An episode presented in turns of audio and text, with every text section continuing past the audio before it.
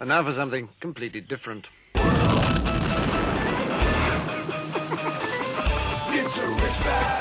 Forget everything you've been told by others before. Get ready for the real deal, the full story, real talk about money, markets, life. Now, it's the Real Investment Show, presented by RIA Advisors.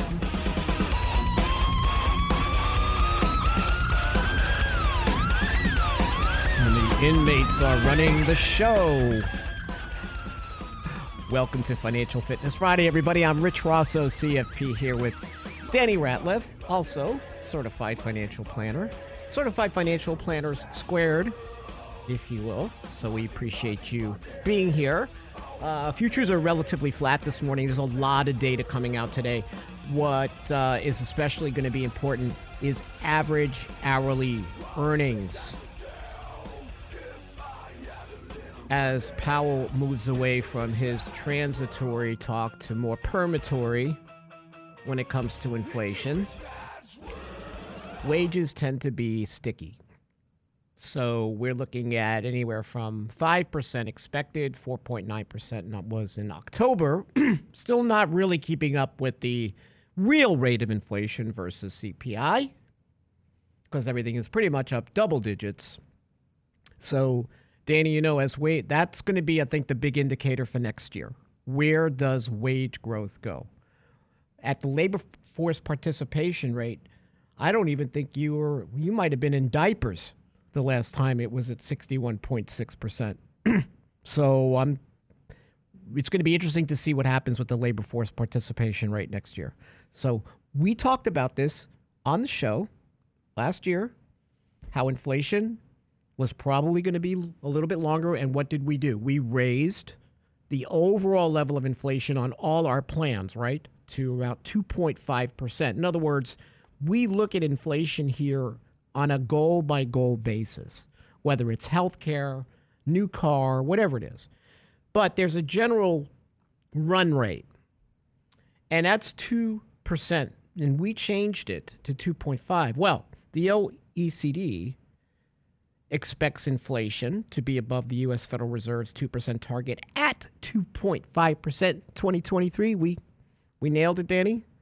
We just have to prepare clients better for what might be some, maybe not transitory, maybe not structural, something in between, because we know when Mondelez raises the price on Oreos, they don't go ahead and lower them again.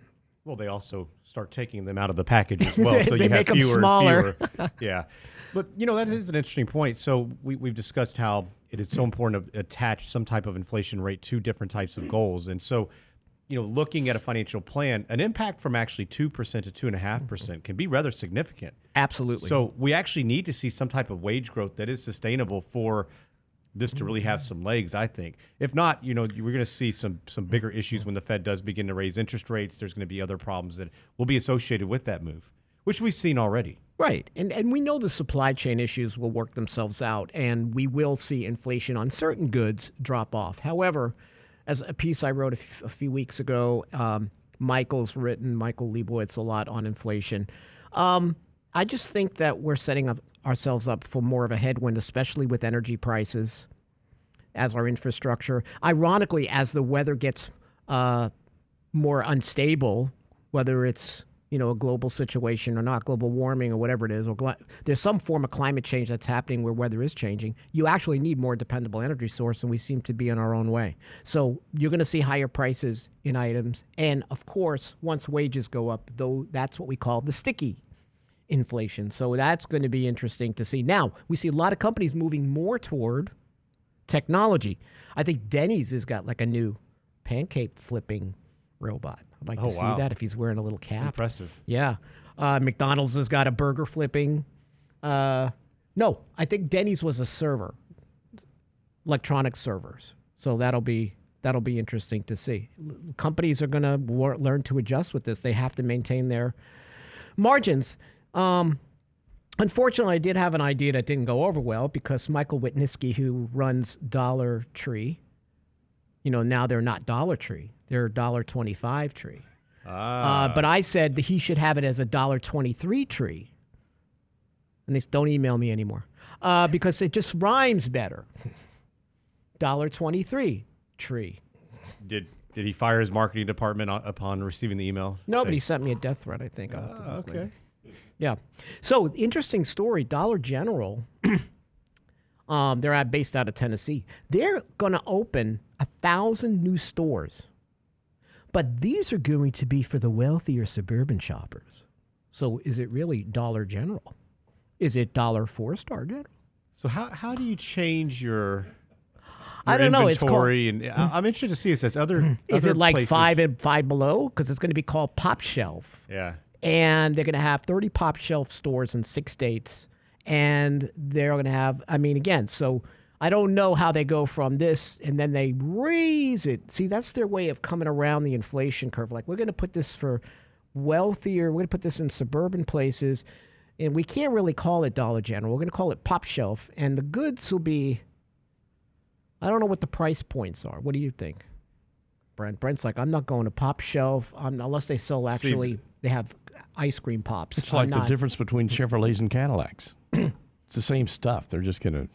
Well, that's what I think. They'll just yeah. yeah. they'll mark it up, or they'll just have a little bit of a higher grade of stuff. Yeah. because the stores do look a little bit better. Um, but I mean, I just don't know how these Dollar Generals. But Dollar Twenty Three Tree, Michael should have taken me up on that offer. Seems like it makes a lot of sense. So inflation is definitely something to watch. Obviously, markets have been okay with it because hey, when's the last time most major corporations or businesses for that matter when have they have had pricing power? Except so let's take apple out of the equation because people freak out right? They, Yeah. or starbucks they're going to spend $10 on a cup of rancid coffee. So but when have really overall have companies had pricing power Well, like well they do haven't, today? but we've seen kind of the writing on the wall for a while in the sense that hmm. we've seen, you know, new cars used to be 60 months was like a long, long time for you to finance something. Then it went to 72. Now you can find 10 year financing. Hmm. And so they're finding more creative ways for people to be able to actually still afford a much pricier product, which I think comes back and bites you in the rear end later down the road in a, in a couple of different ways. You know, when you when you do need to sell a vehicle, when you do need to go purchase something else, um, you're going to want to hold on to things much longer. I think You will. and so maybe you don't have that that turnover. Now they've created this revenue stream, which I think is going to be beneficial for them, but you're not going to see the turnover that you once had. At least that's what I think. I, I think that may be one of the, the the downfalls that we see with some of these moves that are being made now. So this pop shelf is going to be looking to target customers, women who live in suburban areas, have an annual household income that ranges from 50,000 to 125,000, roughly 9,000 square feet, and they'll have home goods, seasonal decor, party supplies, velvet pictures of Elvis. No, that's okay. Uh, oh, 90% of the merchandise will be $5 or less. See, everything's going to 5 below. Yeah. Well, this is great. This gives me something new to use with Michelle Well, we because should- I give her such a hard time anytime we pass a Dollar General. I'm like, look, we could live here, and you know, she almost drives me off the road. But uh, yeah, so this will be this will be something new I can put in my arsenal with her. Now that would be a sitcom moving into a Dollar General.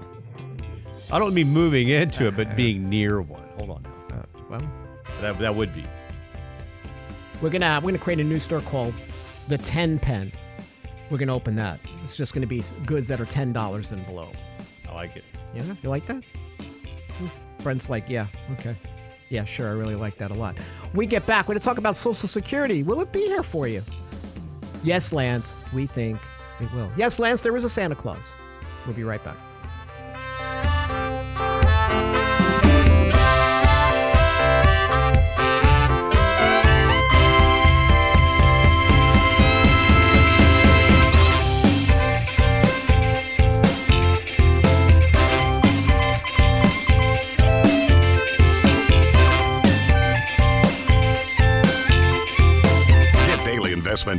You can use, delivered at the speed of the internet at realinvestmentadvice.com. Retirement's not what it used to be, and long term care could enhance your golden years. The question is not whether you can afford it, but whether you can afford not to have it. Our next virtual lunch and learn will cover the management of long term care expenses that could make or break your retirement. Join Jonathan Penn and Chris Liebum for the basics of long term care. Register at realinvestmentadvice.com for our virtual lunch and learn on long term care. December 9th at noon. Realinvestmentadvice.com.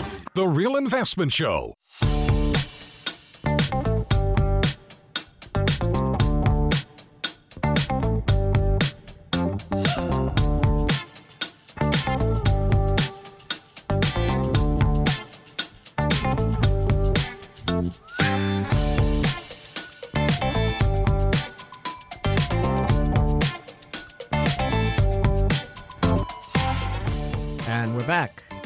Talking about inflation.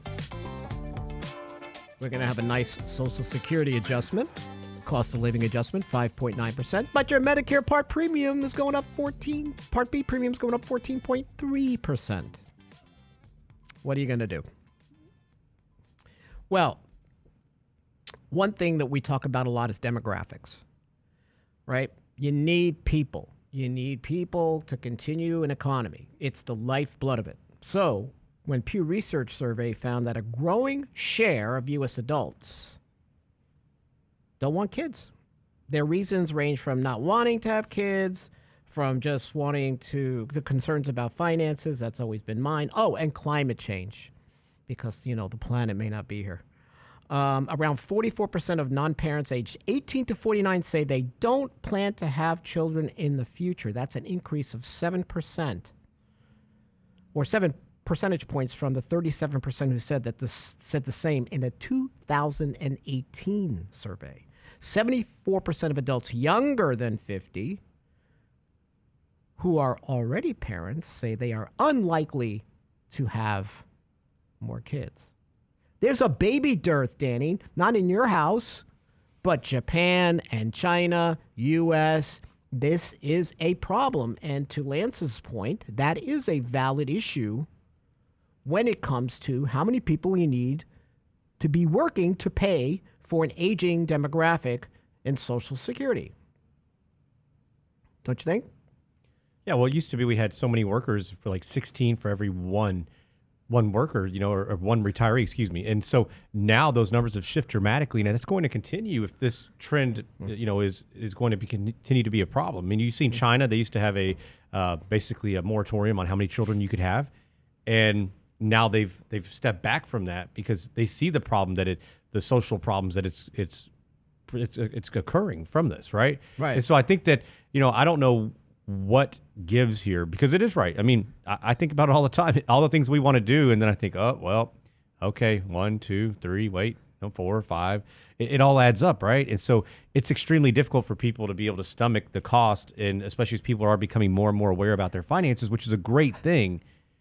The it's, climate change excuse really gets me though. Is that uh, yeah? How crazy is that?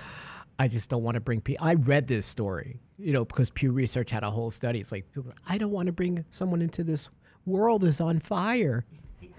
Well, I don't know if you're where you're, you know, the hospital isn't. I mean, it, yeah. you know, that part of it, maybe some people shouldn't have children. I totally understand.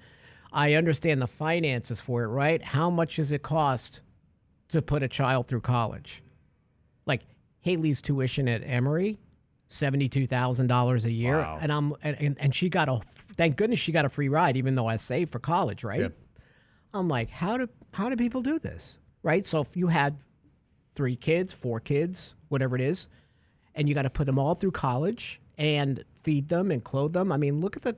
I mean, I think it's it was definitely worth it to have a child, but I can see how people say, listen, I, I can't do it. Or, you know, it restrains from my freedom to do other things, like be on Decentraland, you know, to be on social media and be on TikTok, you know, filming videos of me getting in and out of a car or something. You know, it really is the important stuff. Well, but that's a great example of, of easy money and some of the, the, the downfalls because of it. And so those are going to be continue to be issues. And it's right, people are having to think about, okay, where do I you know, what do I envision my life to look like?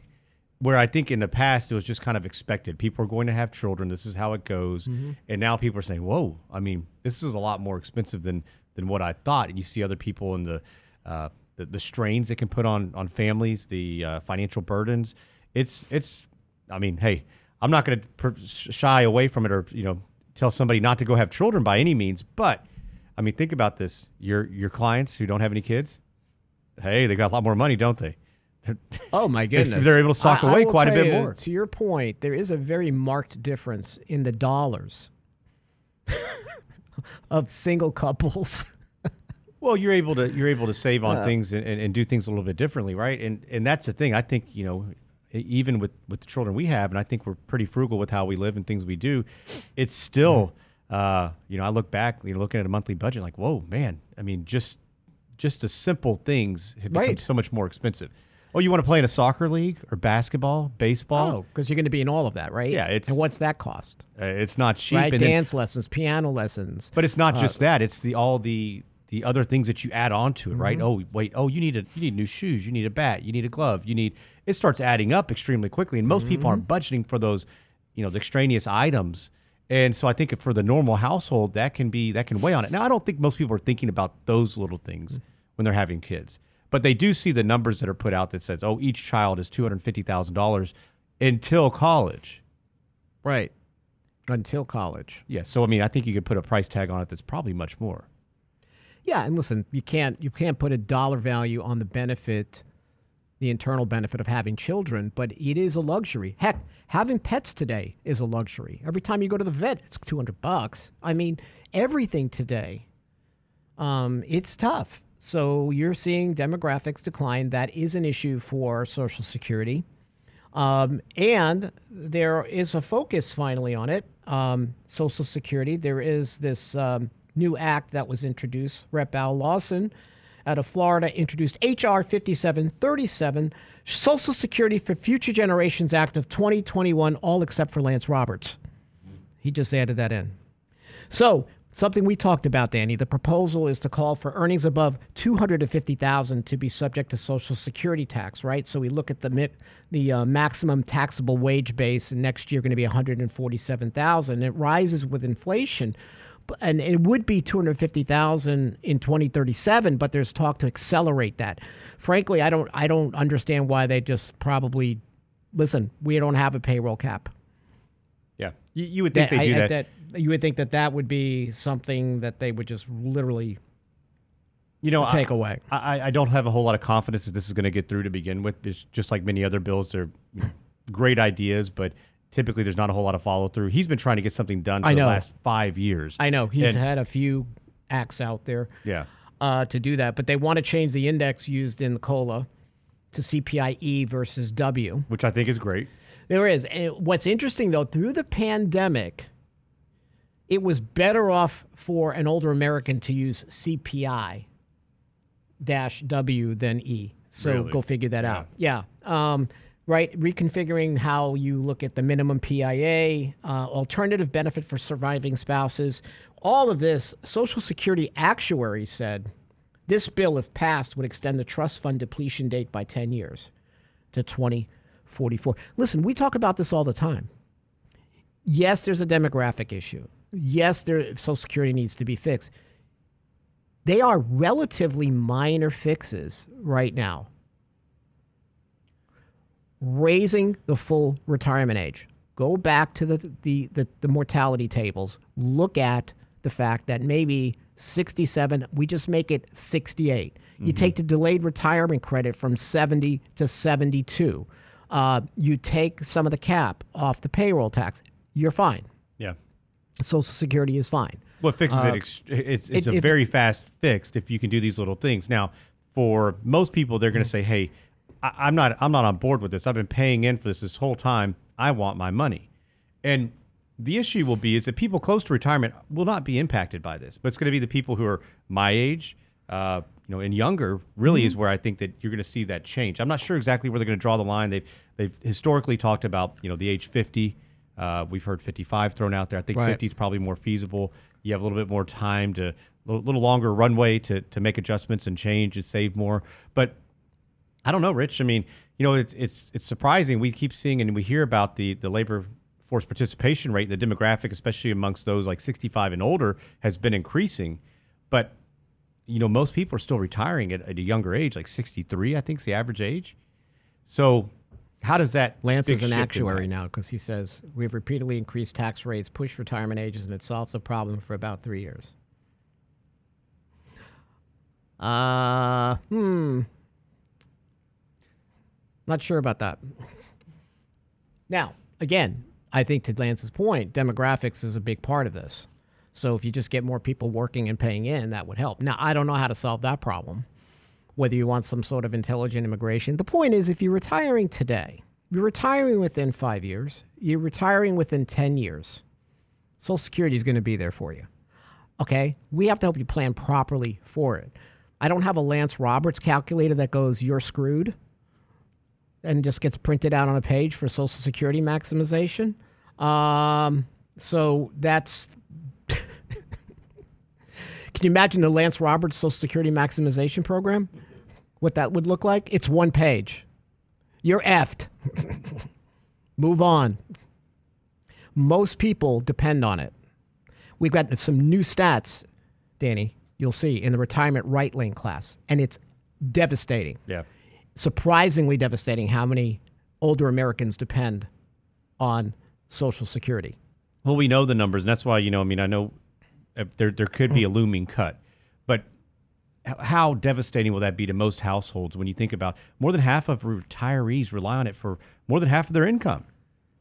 Well, before they take it away, I'm going to call Mrs. Roberts. We're going to create the Lance Roberts tent city in his, on his p- palatial estate, and we're going to have all these tents up for all the people that are off Social Security now and need to be home. You're assuming that we can all make it past the moat. we, we would we And would, alligators, well, right? that's part of the infrastructure bill that okay. Biden is passing. Great, Put great. a- but you know, build look, a bridge over Lance's moat. Yeah. May not be, may not look exactly how it looks, but at some mm-hmm. point, there's going to be some type of other social program that's going to provide income.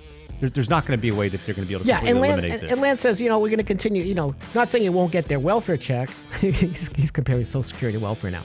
Uh, but um, it's a function of ha- continuing to issue debt. Well, of course, Lance. We, we love debt. I heart debt. I got you that shirt for Christmas. We'll be right back with more about Social Security and Medicare and all kinds of fun stuff as Lance trolls YouTube here on Financial Fitness Friday.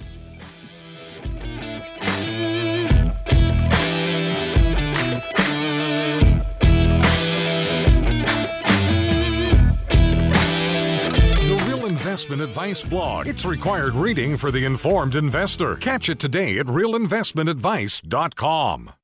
Retirement's not what it used to be, and long term care could enhance your golden years. The question is not whether you can afford it, but whether you can afford not to have it. Our next virtual lunch and learn will cover the management of long term care expenses that could make or break your retirement. Join Jonathan Penn and Chris Liebum for the basics of long term care. Register at realinvestmentadvice.com for our virtual lunch and learn on long term care. December 9th at noon. Realinvestmentadvice.com. You're listening to The Real Investment Show.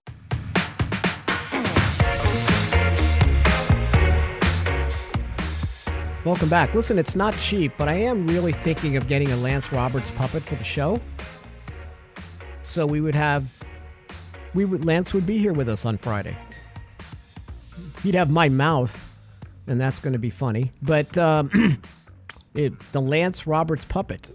Yeah, we've talked might about be that. We- coming. We're, going to get you a Ken Fisher one. we're going to, yeah. we, we have a, a handful planned, but we, we do. We have it. They're not I cheap. can't get over the cost. That's my issue. Yeah, they're not cheap. Man, they did a prototype. It looked just like Lance, but I'm like, whoa, how much is that? Did they That's s- worth did more they than the send it? real Lance. Did they send it to you? No, they sent me a picture. I'll send you the Oh, picture. Yeah, Yeah, I'd like to see Yeah, that. it's great. Except he had no shirt on. It was disturbing. It was like they didn't get him dressed yet. it was like a naked Lance puppet. That's probably how Lance walks around Uh, everywhere. yeah, I think he does probably. So, um, when he's not bowling. listen, our bowling shirts, we wear them with pride. Um, Long term care. Next year, retirement right lane class is refreshed with a lot of new numbers and a lot of new stats. And boy, have long term care costs, or at least the costs of nursing home and assisted living, boy, have they gone up. So, on Thursday, December 9th at 12, we're going to be doing a virtual free Zoom webinar, the Lunch and Learn, on can you afford not to have long term care? And that's going to be with uh, Chris Liebum and John Barrymore Penn. Uh, so tune in for that. You know, when we plan for long term care, Danny, it's always a process. I never understand how people just purchase long term care insurance without a financial plan coupled to it because how much do I know that I, do I need? Do I need it? Right? There are going to be times, most of the time, I will tell you with couples, and they don't have a legacy intent to preserve the estate. Uh, many times, they they might need just maybe one person insured or not need it at all, depending on the assets they have. So it's very difficult for people. I think. Well, I don't think it's difficult for people. I just think it's it's difficult for me to comprehend. How do I purchase insurance if I don't know if I need it, and then then if I think I need it, how much do I need? And that's where um, your financial plan makes a lot of sense. Yeah, I, I think a shift is coming here, Rich. You know, historically, it's been just that. We've had somebody, and a lot of times it's a salesman who says, "Hey, this is how much this cost is." You know, you start to think about it, or maybe you go through it and you see a loved mm-hmm. one have these experiences, and you say, "Oh my gosh, I need to do as much as I can right now to protect my family, protect assets, create a legacy." Right. And you you go for it, and unfortunately, it needs to be kind of we need to back into these numbers. And I do believe there's a shift coming. And I, I think this is going to be with all insurance, Rich, in the sense that it's not going to be just, you know, okay, this is what I need because this is what I've been told. But I think it's going to evolve around that financial plan, about around having that partnership between the two. And this can even go with, with property and casualty, with you know your umbrella policy, with so many different things on the risk management side that to really get a good understanding on how to protect yourself mm-hmm. and your family. And so the long term care aspect, though, is, is one of those things that we historically seen that's just not done properly. Well, and there have been studies that show people are becoming much more receptive to risk mitigation Mm-hmm. through the pandemic, right? They've seen people pass away, they've seen people get sick, they've seen businesses just dry up and die. So you realize that there are some risks you cannot absorb. So I think people have become more reflective of their own financial situation, and it allows for those conversations to occur right? And we are an extremely litigious society. So if you mm-hmm. have a lot of assets, I bet a lot of people who, who listen to this show, they're sort of debt averse, uh, unlike everybody else. And they have accumulated assets. Now, how do I protect them? Right? That how do I protect an income stream? How do I protect for a legacy? How do I protect if someone trips on my, you know, in my driveway? uh, or I have an auto accident, right? Uninsured motorist in this town is absolutely necessary. Okay. Yeah. So, um, y- you, I think to your point, Danny, where those conversations are sort of uncomfortable. We don't want to deal with an injury, dealing about we might be injured or we may die, but I think people are more open to it now. The key to it, though, is not just go out and purchase. The key is to plan it first and then figure out how much you need. Right? And then you wind up saving yourself money in the long term. I met with a couple the other day. They had the bells to whistles long term care policy, right? We ran a plan for them, Danny, and I said, you know, you're like overinsured Yeah. because you have these assets, this. They went, oh my gosh, I never really thought about it. Now I said, I don't think you should stop it. They're not bad policies. But what I want to help you understand is that you are you, you know you are overinsured for long-term care you're going to completely preserve your estate now which means what we had to do and they don't have a legacy intent is to say well maybe that money we were going to use for long-term care since you are paying these premiums you can go and you're going to have to spend more money i yeah. mean that's not a bad thing Yeah. but they are overinsured and their premiums are pretty hefty Well, that's the unfortunate thing is that it, it's so difficult to right size these things if you don't know the full big picture. you right I mean, how, how do you go into these things and just say, you know, and it's just like the the rule of thumb. It used to be like nine times, um, Yeah, you know, for income life for life insurance, insurance, yeah. But it never really factored in the debt. So people look online and go go sign up, but you didn't factor in. Okay, well, how old are your children? What type of debt do you have? When does that? Uh, when do you pay these off? You know, those are things that I think are extremely Mm-hmm. important. That it needs to be an across the table discussion. It needs to be something that you know there's a there's a full understanding from a holistic perspective on any of these items when you purchase, and you do it right. You do it the right way. You do it the right way, and you wind up saving money because you wind up targeting the payment to what you actually need versus overpaying for something. That's important. Um, there are people that need to. I think if people have a legacy intent, they want to preserve their estate for others. That could be a key to purchasing insurance of some form, right? Uh, or we don't have a lot of assets and we have longevity risk in our family, right? People are going to live longer, like you have in your family, Danny, right? Mm-hmm. so you have to prepare for that risk of living longer if your assets are not going to make it, whether it's a guaranteed income stream where you have to create your own pension, whether you're maximizing Social Security to wait to age 70. Um, I have a dear client of mine for 25 years. She has longevity in her family. She just started Social Security at 70, right? Her payment's like $3,800 a month, close $3,800, $3,900 a month. And she's like, thank you. You know, she's in great health for 70. I know she's going to. She's going to beat out the mortality tables. Get another 20, 25 years. Right. And yeah. her mom was 104 years old. Wow. So, um, you know, she's got a nice check coming in from Social Security because she waited and she has been working up until this point. So you've got to plan for longevity risk. But I really agree with you, and the studies are now showing, Pew Research and others, that people are more receptive. I'm writing a piece right now for the Lances for the blog about how this time of year, holiday time, people are more receptive to conversation about their mortality, right? Because you unpack a box of ornaments, you know, time stands still, mm-hmm. right? Maybe your dad or your mom gave this to you and they're no longer here. Grandpa gave me this, right? Things last so, so much longer. You get to deal with the fact that someday your your children are going to be sitting at a table. You're not going to be there. Yeah. But some of the decisions you've made are going to be like a ghost that sits at that table if you're right. not handling it properly. If you're not handling the conversation properly and you're letting your estate plan, cold hard documents talk for you after you pass. So this is a piece I'm writing right now. Um, so conversations about insurance are important, um, and but always do the planning first. This virtual workshop is going to give you an overview of what is long-term care, how can you fund it, what kinds of insurance out there. Because guess what, we talk about it all the time. How many providers of long-term care insurance are there now? Oh, not not nearly as many as there used to be. I mean, it used to be back in the 80s, 90s, there was 100. Uh, I, right. There's like 10. Yeah. 10? And, and, and I bet if we look today, it'd be less than that. Well, and there's probably only a handful that you actually want to use. Right. And and again, it's expensive.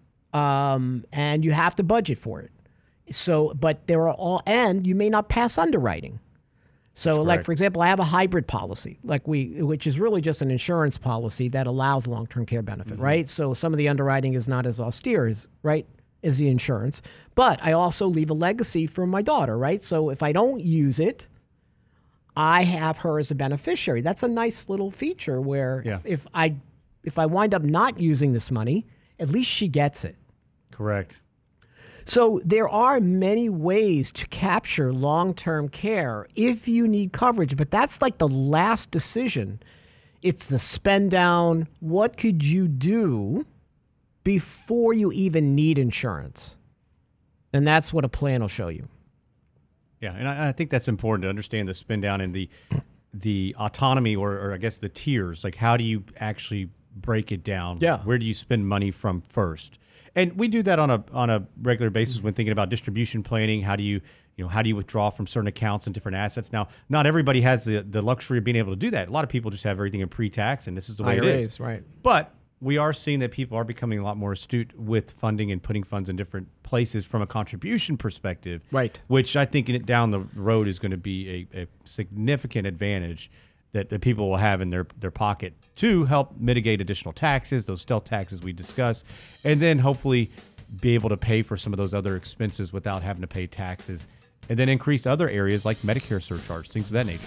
Yep. When we get back, we're going to talk about withdrawals from Roth IRAs, Medicare, and you've heard of Elf on a Shelf. Now get ready for Dolly on a Tamale. Brent always leaves these cute things for me. That's pretty funny. Dolly on a tamale. We'll be right back.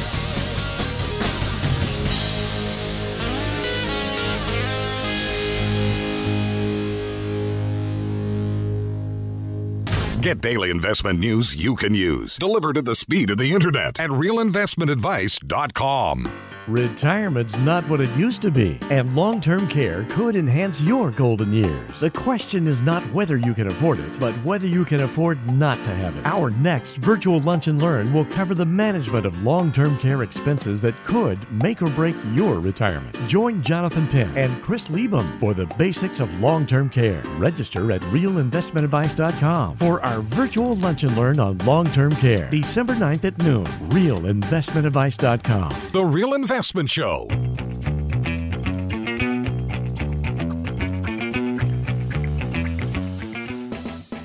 Now, JP on YouTube, because we do have a YouTube channel. Join the conversation. We have a lot of fun. Lance trolls us. We troll Lance. We troll Lance. It's all out of love. It's all out of love.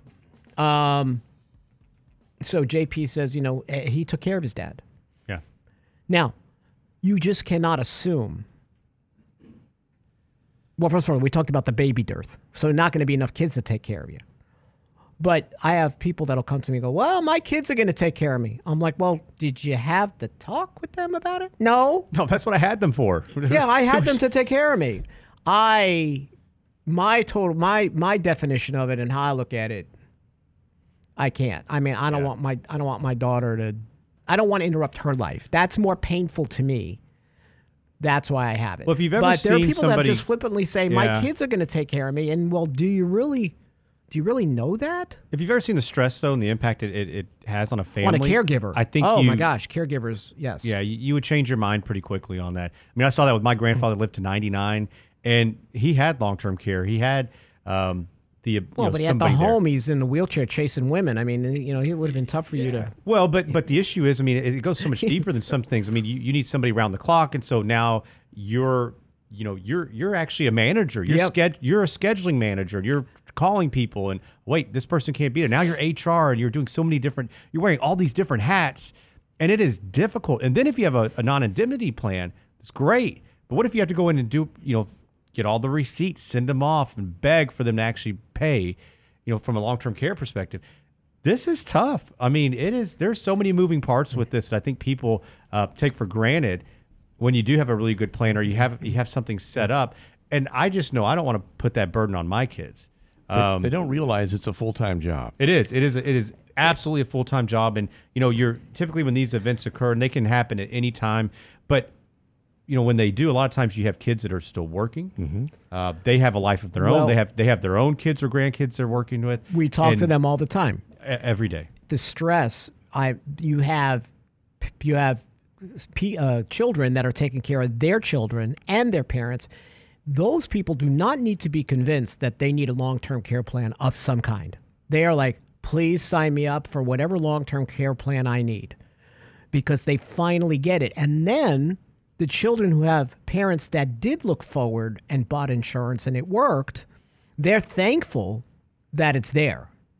Yeah. So, as we all live longer, children are finally getting firsthand view of how important it is to plan for long-term care because you're you have more you're more apt to have some form of long-term disability or not being able to perform activities of daily living than you are dying. Look at people who have dementia. Like my friend Johnny Crawford from the Rifleman, right? He lived 10 years um, with dementia in a home. Very expensive. That's right. Um, he Especially if they'd be physically was, he, you know, I was just with COVID and everything else. I didn't even get a chance to see him because I was going to go out there in L- to LA during that whole period with COVID. Um, but he was physically fine for a long time Yeah. This is ex- imagine if you're a caregiver or you have to pay for that service. So not to keep beating this uh, long-term care horse but it's important to think about it. Now medicare shifting gears here a little bit. So talk let's talk a little bit about medicare part b premiums for next year danny. Yeah, I mean, we're seeing a pretty significant increase. You go from, uh, what is it, 140, 50 right now or 60 to 170, 10. That's a pretty substantial jump. And so everybody was really, you know, screaming from the rooftops that Social Security's giving us great COLA, cost of living adjustment. And then we see the Medicare adjustment come out right after that, like womp womp. But it- it'll, it'll be good because it's on a much larger amount. However, um, you know, we are seeing healthcare cost increase. You know, we talked earlier in the show about, you know, having kind of segmenting each different goal or line item that you're going to have as an expense and associating a different inflation rate with it. Well, this is where it's important, right? Yes, but here's my concern. So our inflation rate right now from the Kaiser Foundation for Medicare premiums is roughly about 5.3%. percent Mm-hmm. Now with this 14.5% jump, I have to see if this is an anomaly or it continues for me to adjust it in the plans. Not sure yet. Yeah. But you have rising prices and utilization across healthcare systems. That drives higher premiums year over year. Um, lower the increase in um, uh, what is this? Uh, additional contingency reserves. Also, obviously, there's this new Alzheimer's drug, Aduhelm, that, and, and, and then this is where people go, wait a minute, why is the cost of this drug in Part B? Shouldn't that be a Part D? Yeah. increase, but there is administration and so forth, um, and projections that would go into the Part B, physician services and so forth. So that's really another reason why you're seeing an increase in premium. The, the lesson here for people is to understand is Medicare is still the best deal compared to going on to the marketplace Yeah. but prices go up dramatically. It's a bit of a sticker shock. Um, you've got to plan for those, and you got to make sure that the inflation rate you're using in your plan, in your plans, are accurate. Um, that takes some study analysis from different sources that I use, like the Atlanta Fed and Kaiser Foundation, which is a great source of healthcare information, Yep. especially trends in healthcare spending. Well, it's not just Medicare that's seen increases. It's all across the board. I mean, we have clients that are under 65. They're seeing their plans are are going up as Yeah. well. So it's it's a it's an all across the board deal here where we are seeing cost increase substantially and rather quickly. So we do have to be pretty nimble when it comes to mm-hmm. increasing, you know, forecast for healthcare expenses. And I think that that's going to be probably key here in the future as we continue to see the pandemic. That and that may be why. Do you think this is why maybe we're seeing a lot a big push with Medicare Advantage? Absolutely. Got to be right. Absolutely, because Medicare Advantage doesn't inhibit my cash flows. Yeah. I mean, it doesn't. Now, If you don't have a problem. if I don't have a serious problem, Correct. right, and I have to figure out, oh my gosh, now Medicare Advantage is all inclusive, right? William Shatner, Joe Namath, all JJ, Dynamite. I'm gonna get what I deserve, Dynamite. Um, Medicare Advantage is very lucrative. Um, covers everything, right? You get dental, you get vision, you get uh, you get uh, silver sneakers. I might get a Fitbit, whatever it is. So, oh, you have no premium, like no deductibles. Joe Namath says no premium, no deductible. Joe Namath was the man. Let me tell you, he always had these. Forget it. Um, so you know where I'm going. Uh, now he's on Medicare. So um, it's hard for me. It's hard for me to see all my heroes touting Medicare. Is he on What- Medicare or is he on Medicare Advantage? He- That's the key. oh, do you he- think? Do you think oh, he I would love to know. Yeah. I'm sure he's on Medicare Part B, uh, Medigap. He's, a on the G better. he's on the better yeah. stuff. I like when he goes, "You're gonna get what you deserve." When he said that in the locker room in the '70s, it meant something totally different. Um, so it's just fun to watch him. I'm like, I want to tell you, uh, I don't know. I, I don't know who's going to be next in my the stars that I love. Is Tom Selleck going to be promoting adult diapers? I don't know who's next. Who's next, Brent? Who's next to be touting stuff? Betty White? What? Who we got? Dolly on a tamale. No, Christy. If Christie Brinkley starts doing Medicare Advantage, I'm not even coming into the office anymore. I'm done. I am totally done. You'll get what you deserve. She, I mean, she's a freaking nature. I think she's close to 65 years old. And she could sell ice to an Eskimo. She sure can, but she better not sell Medicare Advantage because then I am done. TV's going right out the window. Um, it's important to select the right insurance, and we are we do recommend Medigap, which pretty much resembles the kind of insurance you have at work. But Medicare Advantage, which is all inclusive, a lot less expensive in the short term, unless maybe you do have a serious illness and you'll have much more out of pocket. But more and more people, you look at the Kaiser Foundation numbers on Medicare Advantage, Danny, the popularity continues to explode because it is much more cost effective. People don't have the money. So if I have no deductible and I'm or I'm going to spend 400 bucks a year, I'll take that all day, Joe. Well, it, it, Danny we, Namath. We have seen those plans. They've adapted as well. What used to be only HMOs back in the day, we're seeing that now there's actually PPOs Right. that are Medicare Advantage. So there are some uh, some changes that are positive. And they're adding a lot of things. They're adding, you know, they have teledoc that became important.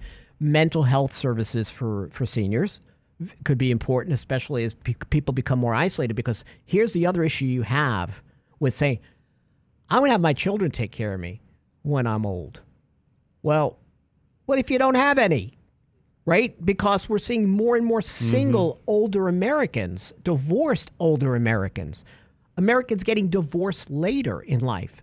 So they're going to need some sort of caregiver service That's right. uh, out there.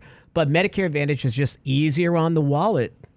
Um, and it has a lot of stuff and a lot of bells and whistles. And listen, if I wasn't as schooled as I am in it, it, it looks attractive, It doesn't could be it? very enticing. Yeah, absolutely. And so you just need to mm-hmm. understand what mm-hmm. you're getting versus, you know, and and it Medicare Advantage, let's face it, it is the easier option because it mm-hmm. typically is that all inclusive and it does cover things that the original Medicare does not cover, right? Right. Typically, I mean not always, but we do see that it covers vision, dental, Almost all of them hearing. do. And, and you know, when it comes to original Medicare, we, they don't, they're not concerned about your teeth or your eyes. Yeah, so you're gonna have to go out and buy those. It's kind of the a la Yes. carte type of strategy, but it is typically better from a big picture perspective. And God forbid something happens, you're gonna be thankful you have You- that you are. original Medicare. Listen, go to Real Investment Advice. We have all new articles there. Sign up for Lance's daily commentary. It gets into your mailbox. It's really succinct, right to the point about what you need to know. December 9th, sign up at Real Investment Advice for our long term care and I will workshop. And I will tell you, we have a lot of exciting videos and workshops for next year. So stick with us in 2022. And I hope you all have a good weekend. We'll see you next week. Sunday.